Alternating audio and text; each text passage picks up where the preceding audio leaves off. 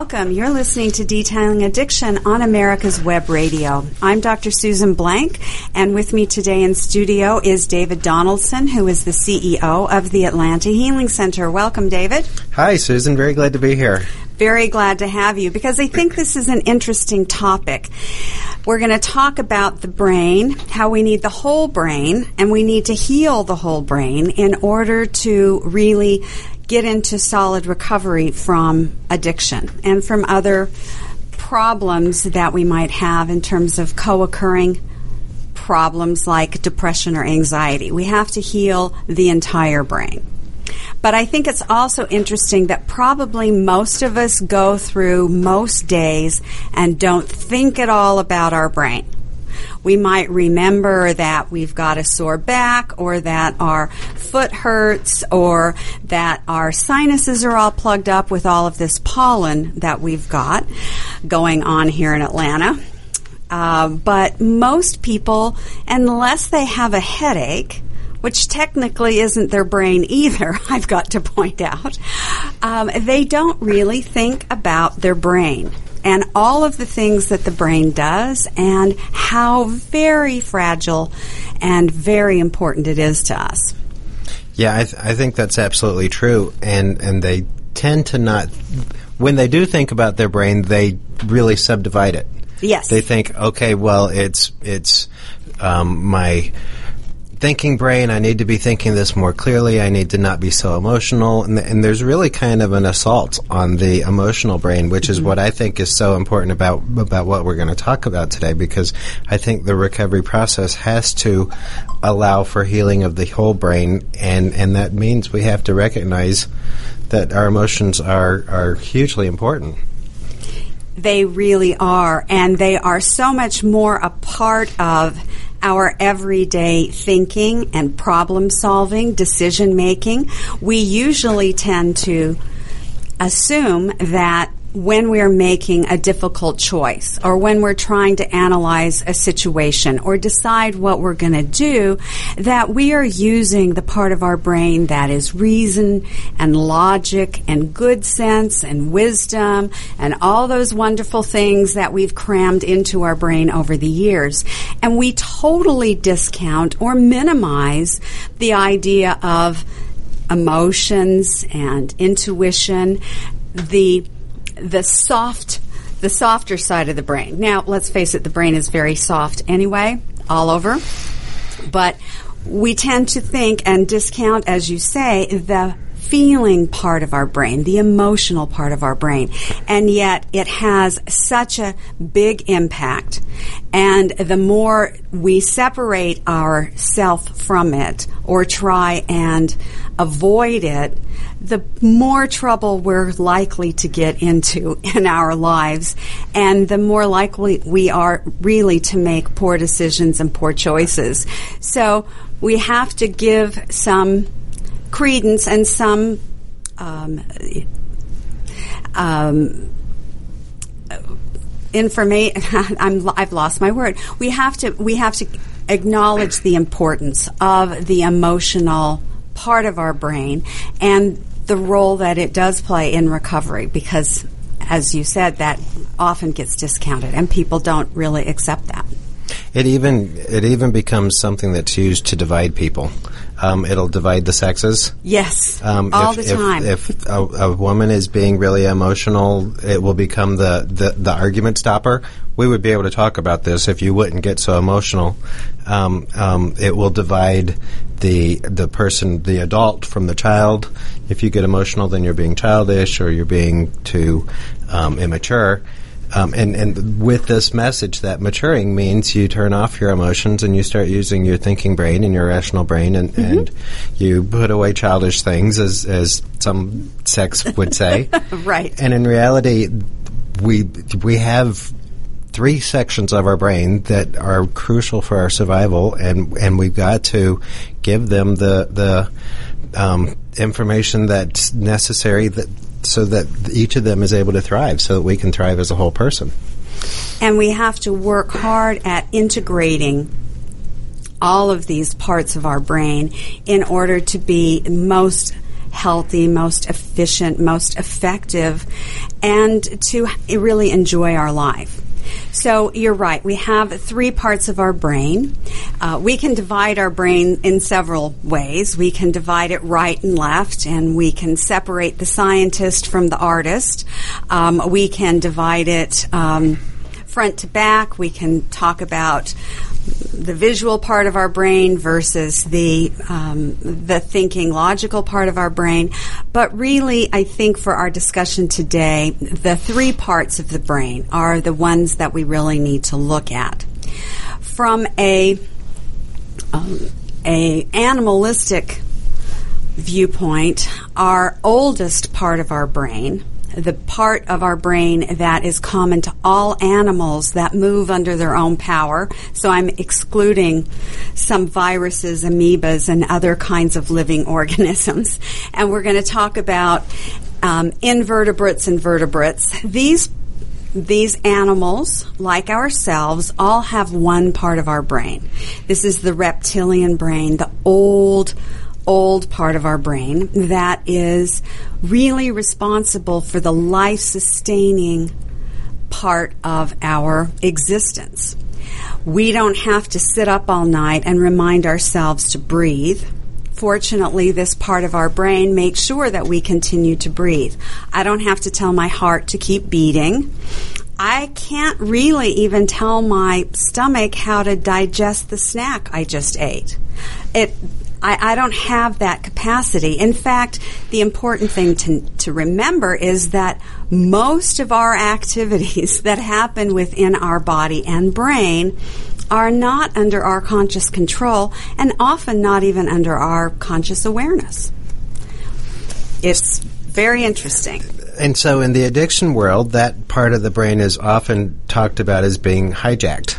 Right. That the amount of dopamine that's released from drugs of, of, abuse, from alcohol, from cocaine, from crystal meth, specifically take over that part of the brain and change the person's um, survival definition to if you want to survive, you have to do cocaine, and and that part of the brain fully believes that.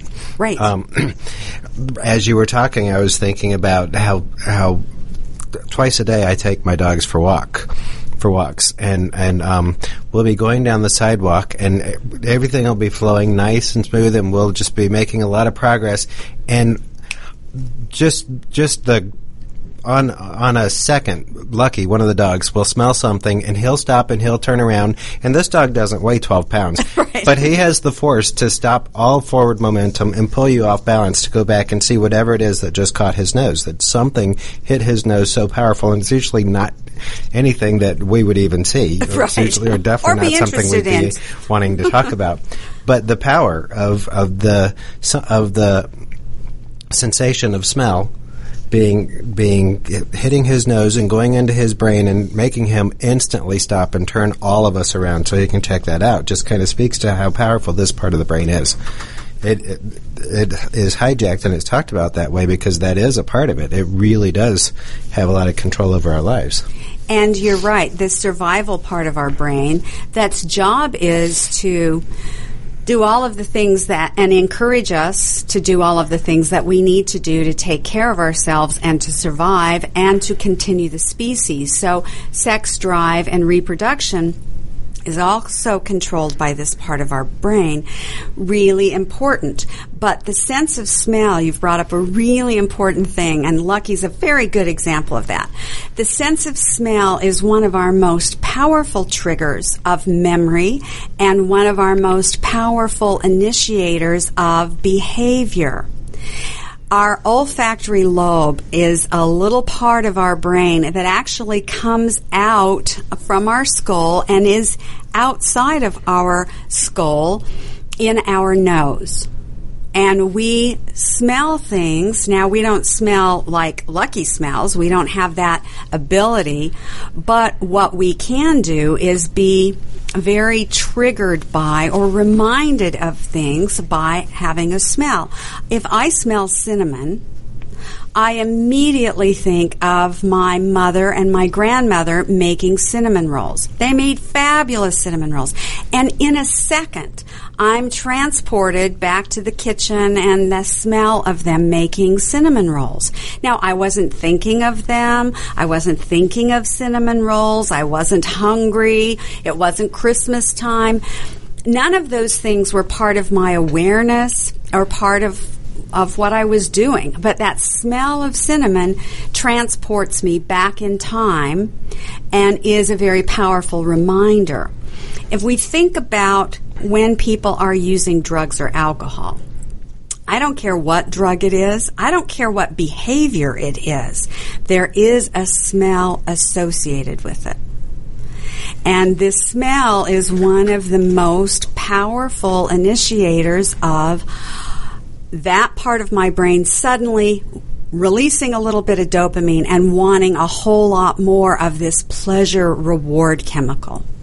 So just like my smelling cinnamon makes me want a cinnamon roll and think of my grandmother and my mother, the smell, whatever it is, whether it's the smell of alcohol, the smell of meth, somebody smoking meth, the smell of pot, and all of these things have a smell associated with them. Even if it's opening a prescription bottle of pills, there is a smell associated with that. And these are some of the ways in which that primitive part of our brain suddenly, just like Lucky, getting hijacked by whatever scent he passed by on your walk, it stops everything. Stops but, the forward motion, changes the direction. And part of what's so interesting about that is that everybody's reaction to that sense of smell is, is going to be different. When you when you mention that the smell of marijuana, most people that are adults in our country have smelled the smell of marijuana. Right. And and when you are walking down the street, if that smell hits you, several people's reaction is going to be like a fond memory. It's going to mm-hmm. take them back to a time when they felt this buzz and it made them feel really happy. And there are going to be a large portion of people who are going to be have a repulsion reaction to it, and they're like, "Oh my gosh, the smell of marijuana! It's the smell. You just can't get it out of your nose." And then there's going to be a certain population that are going to start drooling and start looking around, and they're going to start seeing if they can zero in on just where that spot is that the marijuana is going, because the smell is hitting each person differently. Right, but very powerfully, and all of them are walking down the street having a discussion or thinking about something that probably did not include marijuana until that second when they had that smell. And then there is a memory, a thought.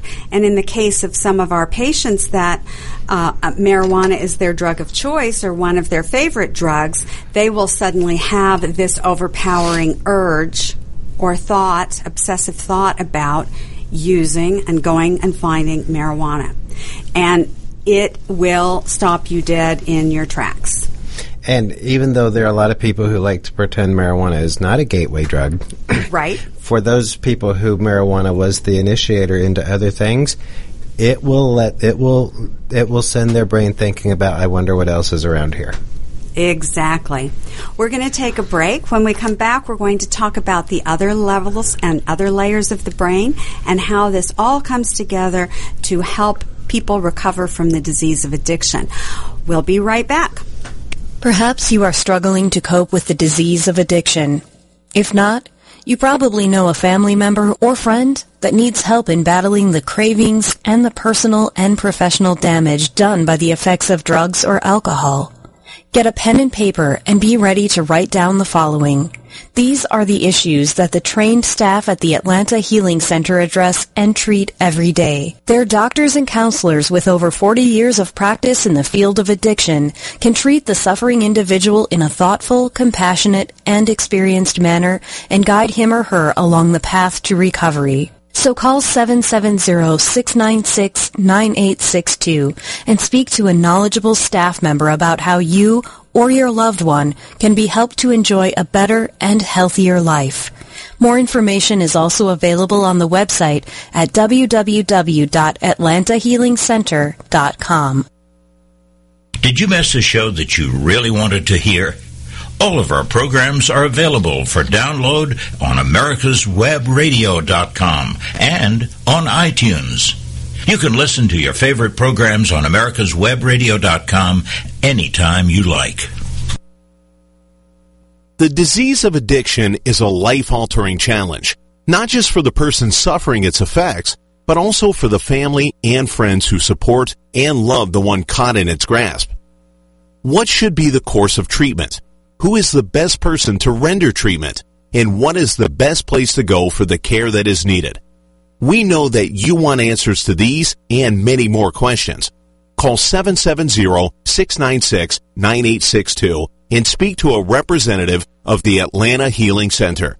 They can tailor a program specifically designed to address the needs of the person suffering with an addiction or give you guidance as to where that help may be found.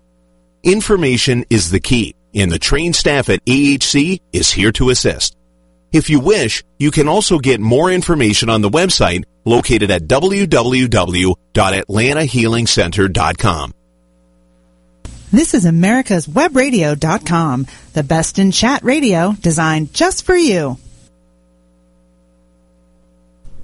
Welcome back. This is Detailing Addiction. I'm Dr. Susan Blank, and this is America's Web Radio.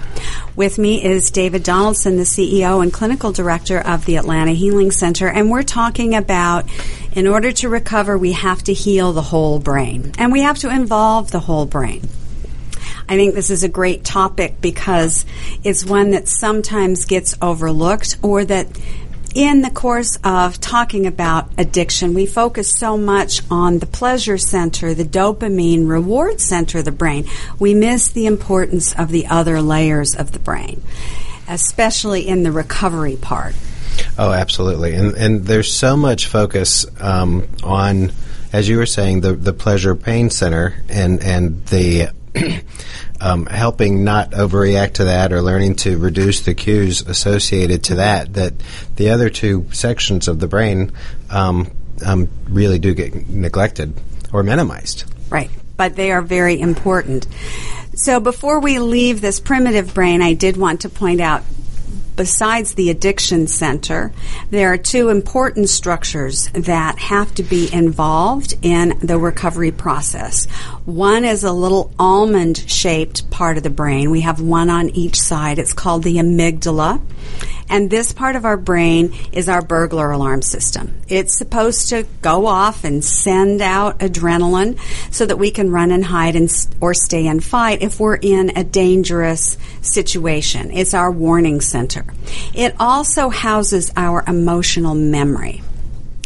The hippocampus. These are seahorse shaped organs. We have one on each side of our brain, and it's in this primitive survival part of the brain. And this is the storage of our memories, our instinctual memories that we are born with. Now, for a lot of animals, those instinctual memories about the salmon that swim up leave the ocean, swim up the Columbia River, end up in the Salmon River in Idaho and spawn, how they find their way there, thousands of miles away, is part of that instinctual memory. It's something that is passed on from generation to generation. As humans, we don't have much in terms of instinctual memory. In fact, there's really only two things that we're afraid of at birth Every other fear that we have is a learned fear. But at birth, we are afraid of two things. We're afraid of loud noises and we're afraid of the sense of falling. So one of the things that you do when a new baby's born, and this sounds kind of mean, but it's not, and nobody gets hurt, but you take the new baby into the nursery to do a neurological exam and a, a, a physical exam on the baby to make sure that it is healthy. One of the things that you do is you put your hands above the baby's head and then you clap really loud and hard. And what the baby does is this startle response. Their arms and legs fly clear out and their hands are shaking and their eyes dilate, open really wide, and you know, they're having quite a reaction you let them calm down from that. Maybe you listen to their heart or lungs or you count their fingers or toes. And then you pick them up and you have one hand under their head and one hand under their bottom, and you just hold them there, and then you drop your hands really fast. You don't drop the baby, the baby comes with your hands, but you move down suddenly, and the baby does that same startle response. That's normal, but those are the real, really the instinctual things that we know. We know how to nurse. We, we can figure that out, but most everything else we have to learn as we go along. So that part of instinctual memory isn't very much, but most of our hippocampus is stored with all of the things that we've learned throughout our lives from the time we are little children, what we learn in school, what we learn on the playground, what we learn from our experiences are stored there. How we feel about what we've learned is stored in the amygdala. And these two organs uh, systems are really important in our survival, of course, but they're really important too. And this is some of the things when you talk about the feeling part of the memory or the feeling part of the brain that we have to work on in recovery. These two organs are really, really important. We spend a lot of time really looking at the the intensity of the drive that happens when those emotional memories are triggered. Yes. The ones that that when somebody does their drug of choice, um, whether it's alcohol or or opiates or cocaine, when they do their drug of choice, their brain has such a positive, wonderful reaction to it that it stores in its emotional memories everything it needs to be able to repeat that incident. So the smell that we talked about earlier of marijuana, the sight of what people look like who might be dealers of it, the um, the hairstyle and the clothes and the mm-hmm. coloration. Their brain stores all of that so that if there's an opportunity when they're walking down the street of, of scoring some more of their drug of choice, their brain's not going to miss that, and it gets stored that clear that that firmly.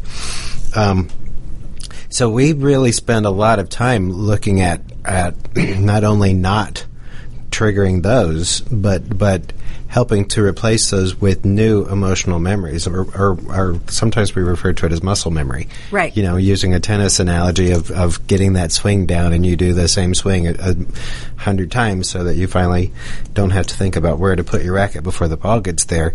Putting some muscle memory into um, into protecting your life and your recovery, rather than into finding the addiction.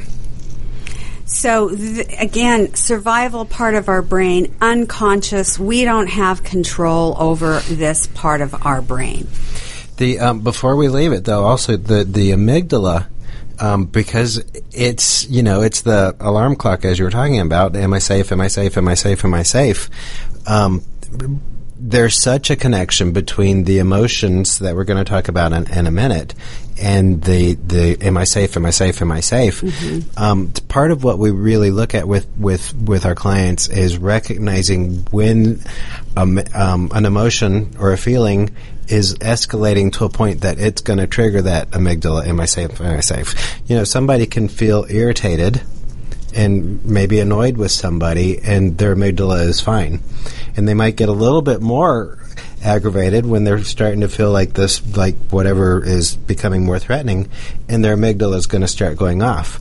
And, and so what we tend, tend to realize is that when somebody's dealing with emotions at a level higher than about a five, their their amygdala is getting ready to kick in and do whatever it needs to do to be safe. And in the case of addiction, that's use drugs. Right. That's so, the use drugs. So this is the the amygdala and the emotional brain are directly connected, and we have to help people see that you can't just focus on healing one part of the brain. We've got to heal them both because they will sabotage each other if we don't.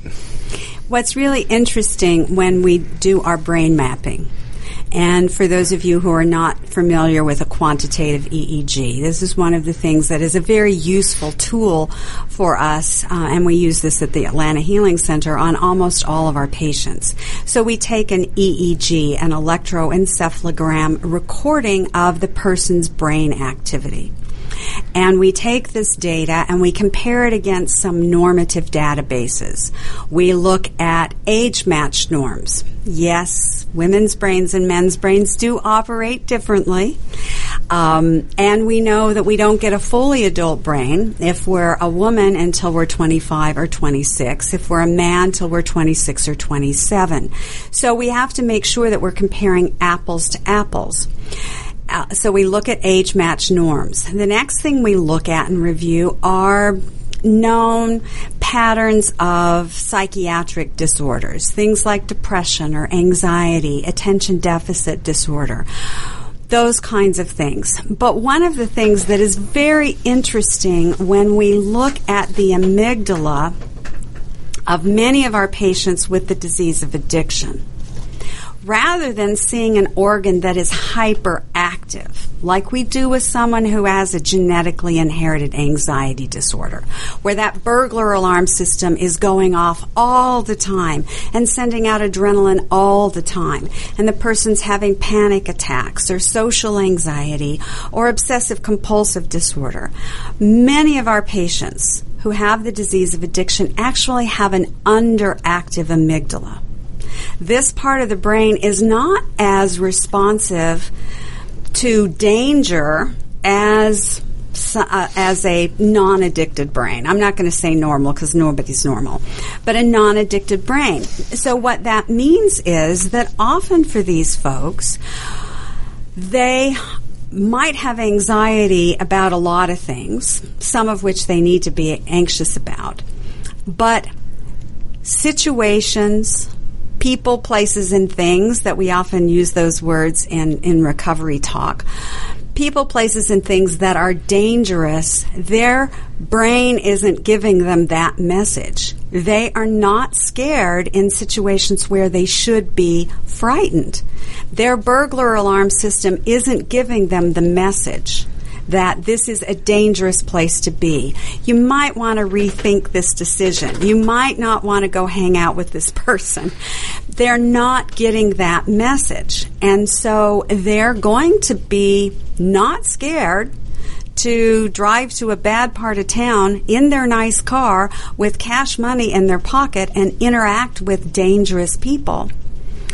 Most of us that don't have addiction might be frightened about that. Think this is really not a good idea. This is a scary part of town. Doesn't even occur to them.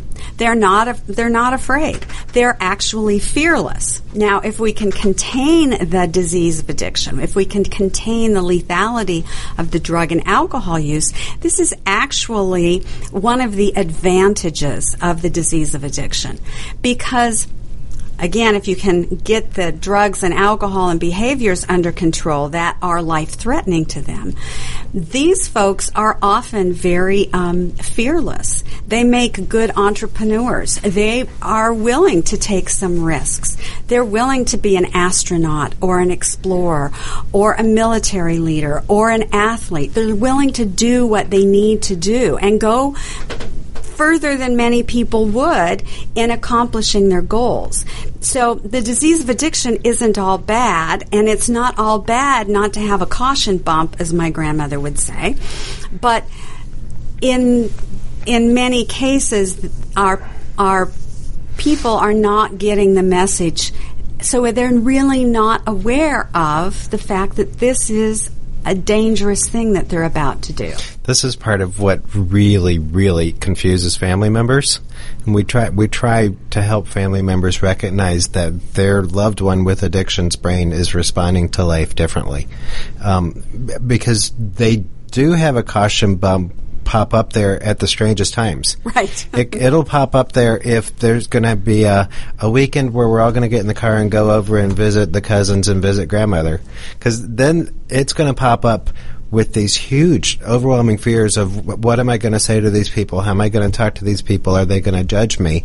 And and those fears will become paralyzing for this person who is right. totally, totally, completely comfortable walking into a, um, a crack den and pulling out his wallet and pulling out money and buying cocaine from somebody he's never met before. No fear going off then, but to go see grandmother and wonder what she's going to say will absolutely be paralyzing. And, and family members won't get that. Right. because who would? That, that makes no sense. Right. And that is one of the very unusual things about the disease of addiction and the way in which the brain is wired differently. It is. It's a genetically inherited problem that they were often born with. We often see the antecedents of addiction well before someone picks up drugs or behavior.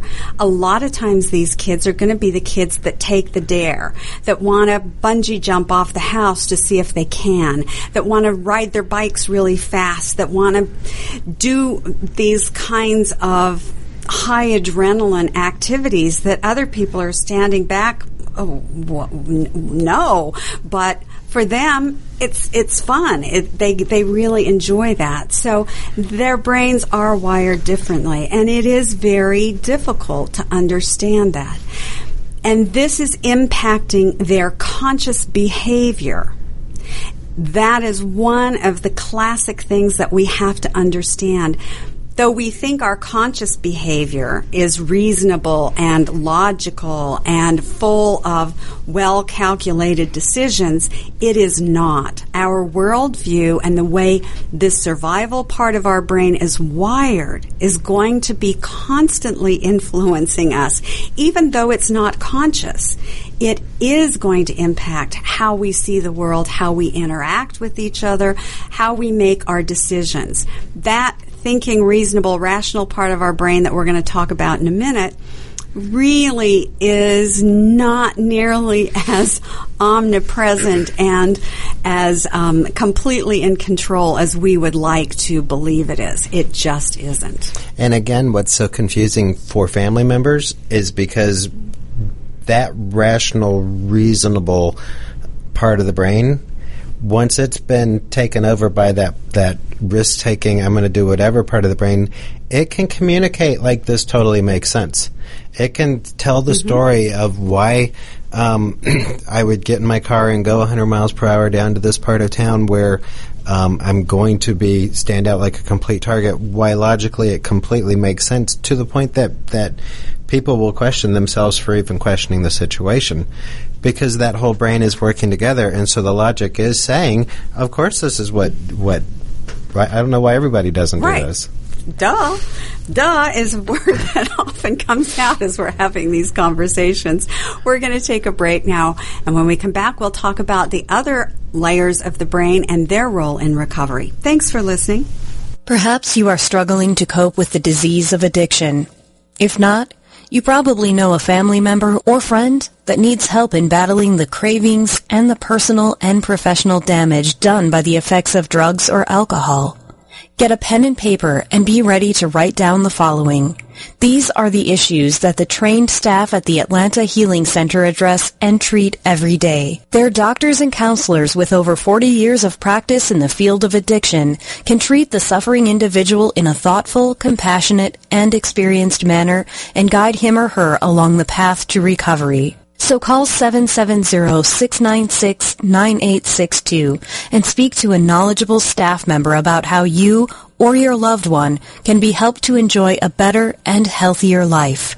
More information is also available on the website at www.atlantahealingcenter.com. This is Skip Coryell, host of the Home Defense Show on America's Web Radio.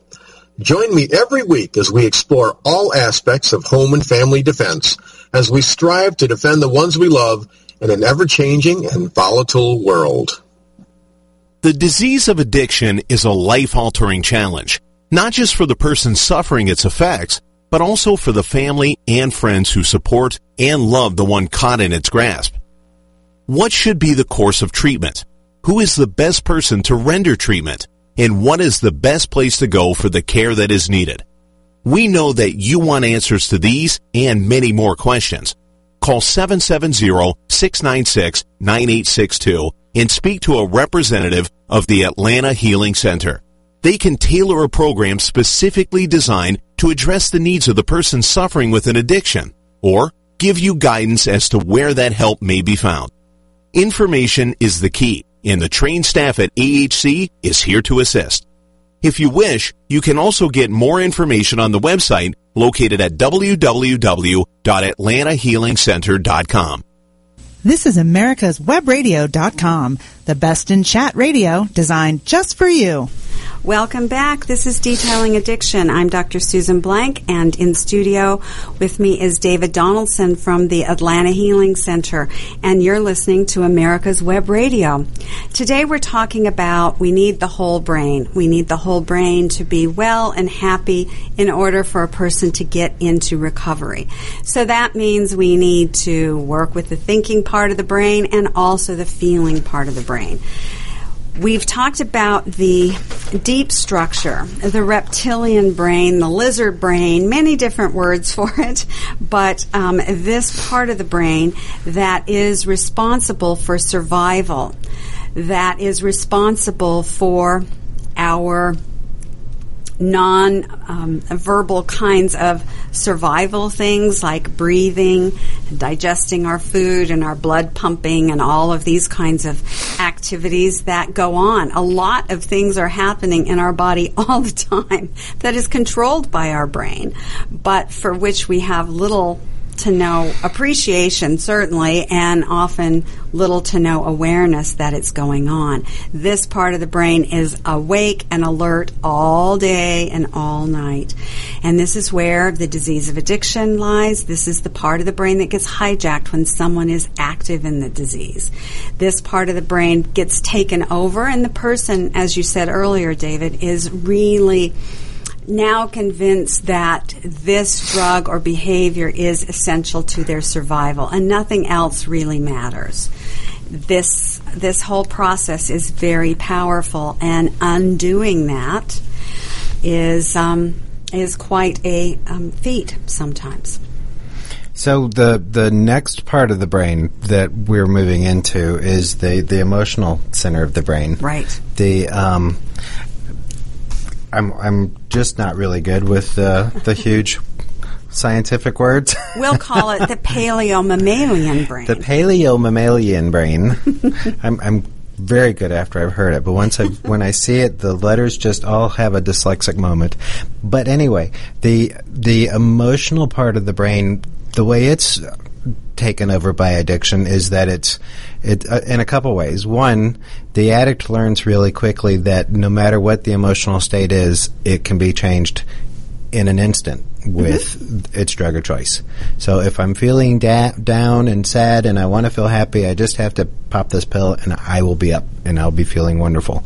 Um, if I'm feeling bored and I'm and I just don't know what I want to do with my life, I can just take this little sip of something and then I'm no longer bored. And so the brain is learning that emotions can be changed immediately and you don't have to do any real work to mm-hmm. process mm-hmm. through the feelings or to think about the feelings and to feel the feelings and understand them. You can just change them. That feelings just change because I've decided I'm I don't want to feel this way, so I'm going to distract myself from it with either a behavior or a chemical, and so the feelings, um, the the feelings are are taken over in that way.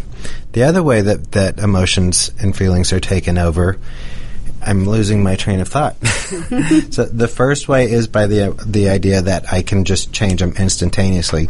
The second way is as a defense system. Mm-hmm. So when the addict feels like you might be getting in the way of their using, when they think that you might be, in, in the case of marijuana, wanting to take their marijuana away and wanting them to give up all of the joy and the beauty that comes from having marijuana in your system and make them have to live in just this gray, boring life, their emotions will instantly come out either as rage, right, and it will will use anger not so much as a feeling, but as a wall to push you back, mm-hmm. um, or sadness and start crying and be really, really sad because nobody understands. And, and, so the emotional brain becomes more of a manipulative brain. And it becomes something that patients begin using in their addiction rather than rather than in living a healthy happy life it becomes their barrier to protect their chemicals from the other person so part of the process in the healing is one, getting the patients to realize there's a difference between emotions that are a defense system and emotions that are indicating how you're how you intrinsically are doing. Um, and the other part is then getting them comfortable with being able to communicate about feelings on that level.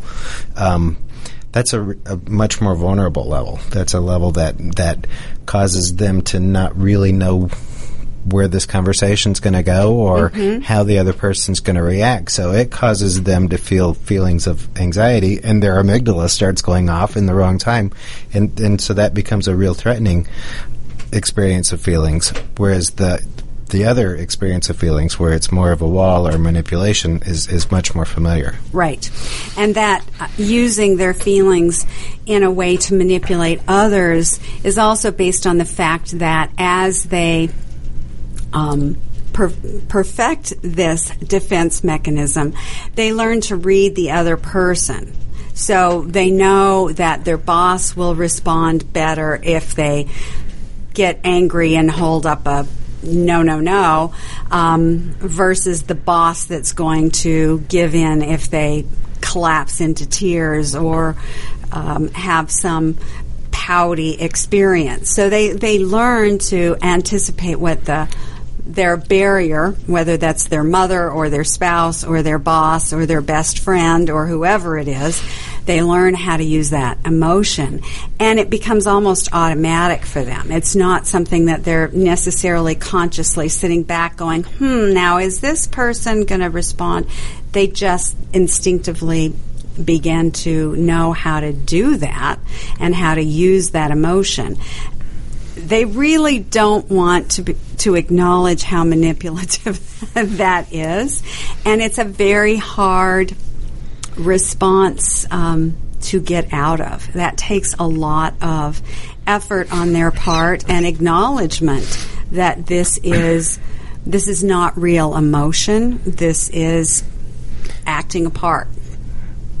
Yeah, that's a, a, a good way to look at it. That this is a role that that they've taken on to help feed their need. Mm-hmm. Um, one of the ones that that we regularly will see is where they just have a, a nice smile and they agree mm-hmm. and they say yes of course you're so helpful and you're so wise um, and not that we aren't helpful and wise at the Atlanta because Healing of course Center we but, are but when we're hearing it in this sense it's probably one that we have to stop and, and look at first um, and we used to actually, and we still do actually, address helping the patients to be able to see these mm-hmm. um, these characters um, by going ahead and labeling them. This, the people pleasers and the intimidators and the um, the self pity, um, poor, poor, pitiful people. You know, just going ahead and putting those kind of labels onto the emotions that they're using, um, it's a kind of a fine line between name calling and being abusive and helping them see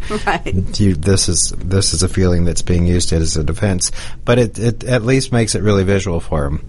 So if you're if you're doing some board exercise on the wall or whiteboard exercise where you're looking at what are the different feeling defenses that you hid behind or that your addiction hid mm-hmm. behind, um, they they may be able to see it. To be able to see, oh, I was a people pleaser, or I was a yes man, or I was a um, intimidator. And that's really important because those emotions seem so much more real to them and to the people around them. So, in order to get to the how they really feel, those real emotions that they're experiencing that are probably uncomfortable for them you have to break down that defense wall and you have to help them see the difference and then be able to sit with those uncomfortable feelings and not have their automatic thought of, I need to use something because I'm uncomfortable, I'm anxious, I'm bored, I'm frightened, I'm sad, I'm lonely. I want to celebrate more. All of those feelings their real feelings, their real emotions, are very difficult for them to tolerate. They can have a big old snit fit and be just fine with it, but to sit with sadness and to feel those emotions and not have the powerful drive to medicate those emotions is a real important part of the recovery process. The other thing we need to look at in this process is because this part of our brain is our emotional brain, this part of our brain may also be the part of our brain that might have another psychiatric disorder. They may really have a, a medical uh, problem with depression or anxiety, and we have to look at that in this part of the brain as well. Please stay tuned. We're going to talk about these emotions and recovery. Thanks for listening. The disease of addiction is a life altering challenge, not just for the person suffering its effects, but also for the family and friends who support and love the one caught in its grasp. What should be the course of treatment? Who is the best person to render treatment? and what is the best place to go for the care that is needed. We know that you want answers to these and many more questions. Call 770-696-9862 and speak to a representative of the Atlanta Healing Center. They can tailor a program specifically designed to address the needs of the person suffering with an addiction or give you guidance as to where that help may be found.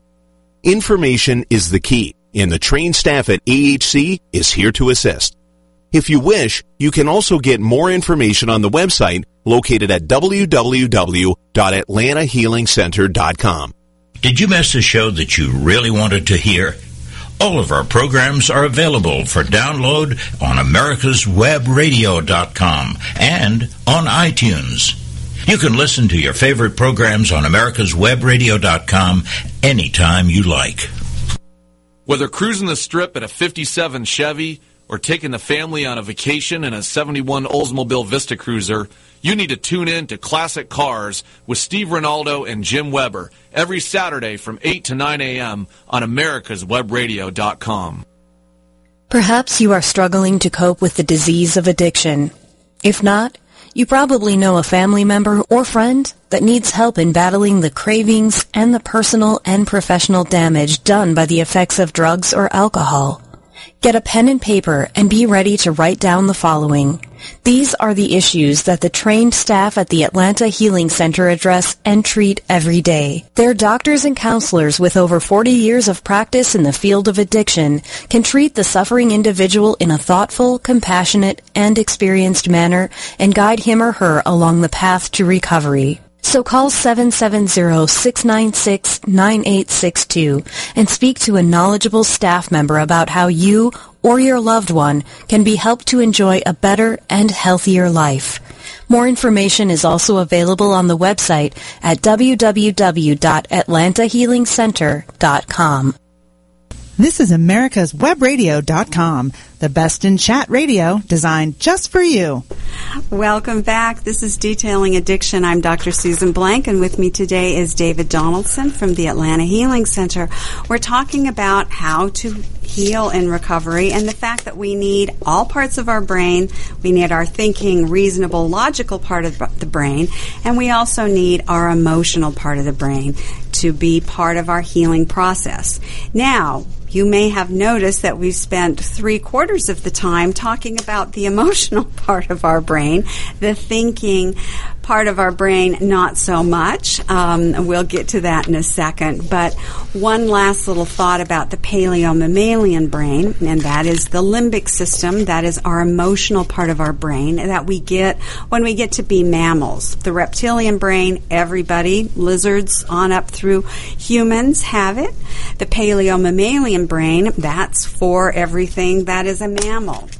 Um, part of the the need for this emotional brain, this bonding brain, this brain that can have social interaction and have a sense of community and working together, this part of our brain, when you're a mammal, you do take care of your young. It is important to be part of a community.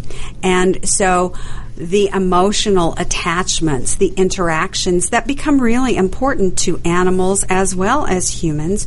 This part of our brain is um, is what's responsible for that. This part of our brain can be manipulative and defense, uh, a defensive mechanism, as we've talked about it.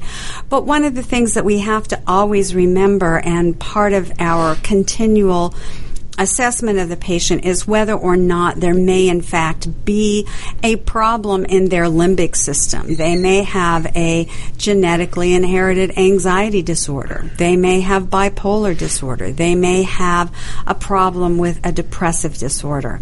And we have to be watching for that because if we don't intervene either with neurofeedback some lifestyle changes and or maybe medications, this person's going to be really vulnerable to relapse because the limbic system we can't control either. It is not we are aware of it, but we don't have conscious control over it. We can't decide who we're going to love. We can't decide who we're going to be afraid of necessarily. Those things are unconscious responses based on the situation and our knowledge and interaction with the person. So we have to stabilize that part of the brain and we have to engage that part of the brain in moving towards a more healthy lifestyle. Um, the only thing I would add onto this portion of that is that that it is so imperative that you take the time to have a good diagnosis in this area. Um, for for the reason that you mentioned that that you may have an underlying depression or bipolar disorder or the other the opposite of that we mm-hmm. often see real often is that that people are given the diagnosis of bipolar disorder or ADD or depression when it's a when it's an addiction issue and that that really people need to have some abstinence and some time away from it to know whether the addiction whether the the other diagnoses are true um, and and so that's just not something that can be done in isolation. You've got to have people in your life. The other part that came to me as we were talking about that is real often um, people talk about emotions in terms of that primary emotions, anger, um, fear, and and happiness. You know, the ones that keep us alive and surviving but I often really spend a lot of time talking to patients about our social emotions, which would be guilt and shame. Right. And we have those emotions to let us know when we are doing something that is separating us from our support system and from our fellow man and from what's important that what gives gives our lives meaning and adds color into our lives. And when we just drink those emotions away or when we start doing mm-hmm. some behavior that just pushes those emotions down, from the outside it looks like you're a sociopath because you're separating yourself from society. But also it's it's um, really keeping you it's setting setting up relapse, it's setting up all mm-hmm. these other problems because you're you're discounting incredibly important information for your life. Right. And unfortunately, you're now engaging in the behaviors that are going to get you voted off the island, so to speak. And that's part of this disease rather than reaching out, asking for help, talking about your pain, your suffering, your loneliness. You use a, um, drugs, alcohol, or behavior that then separates you even more from your opportunity to get that nurturing um, kindness, um, acknowledgement that that we all need as humans. This part of our brain makes us need that social and physical, even interaction with other people, and addiction just creates such a, a gulf and and further you are in the addiction, the further away you are from those people who really love and care for you. And it's this terrible kind of paradox that happens that you need them even more, but you've driven them further away. And it's crucial for the person in recovery to be able to learn to ask for help and to be able to learn to ask for what their needs are and, and feel that feeling of vulnerability in doing so as well as for family members to learn the feeling of being able to say no and be okay with it. Those those feelings that come up mm-hmm. that that feel like I'm not being a good person or I'm inadequate or I'm not good enough are going to continue to be medicated in some form or fashion if we don't figure out a way to get comfortable with them. Absolutely. So the last part of our brain is um, this probably the smallest part of our brain, and this is our um, the neocortex or the neomammalian brain, which is the new brain. This is the brain that you get when you're actually a human being. This is our conscious thought. This is our ability to have plans and hopes and dreams, to learn things, to care about developing great cities or beautiful pieces of music or art. This part of our brain that is that is a gift that we have when we're humans that other animals do not have. Um, this is the brain that we're aware of. This is our personality. This is the part of our brain that we have some control over in terms of um, being present and being conscious of it. This part of our brain, unfortunately, goes offline when we are under the influence of drugs or alcohol. Whether or not we have the disease of addiction, you can unhook this reasonable, rational, logical, good choice making part of your brain just by being intoxicated. When you are chronically using drugs, alcohol, or behaviors, this brain is not there to help you make wise decisions and delay gratification. So this is the brain that we need to bring back online so that we can teach the coping skills, that we can address the issues with, and that we can help with beginning the healing process. And this is the part of the brain that when you've been in chronic addiction and it gets turned off for a while, doesn't turn right back on. Right. Once you stop using. And and what's so important about this is that everybody on the outside expects that it does if you if you have been clean from alcohol or drugs for for two weeks, or, or definitely if you've been clean for a month, you should be productive. You should be um, up and out of bed and doing a lot of things, and you should be apologizing for all the things you did wrong, and you should be working to pay all these things back. And what we know is that your brain is not anywhere close to being able to do those things. Um, I often think about when people were in the old days admitted to 28 day programs, or if they were fortunate and they and they were in 90 day programs, that they had this time period where they didn't have to make any decisions. Right. They had staff members taking them by the hand and walking them to the cafeteria and walking them to the meetings and helping and them find their room at the end of the day. And giving them the boundaries for when they wake up and when they go to the restroom and when they go to bed and when they turn the lights off. And their brain really does need that. and just because nowadays people have to get sober real often in, a, in an outpatient setting doesn't make the brain heal any faster. And this is a big problem, as you say, because on the outside they're healthier. The person may have gained back the weight they've lost. They they have more energy. They may be sleeping better. They appear better. But when we look at their actual cognitive function, their ability to learn new things, to pay attention, to make decisions, it is still offline. It is offline for sometimes months for these folks. And though they may have a good vocabulary or social graces, and you miss the fact that cognitively they're pretty impaired, um, it's a real important thing for both that person and their family to understand this is not the time to make good decisions or make any decisions. This is the time to let your brain and body heal. And when you think about offline, part of it is that they truly are not connected. So they can look in, at themselves in a mirror and not recognize them seeing themselves. It is that that disconnected.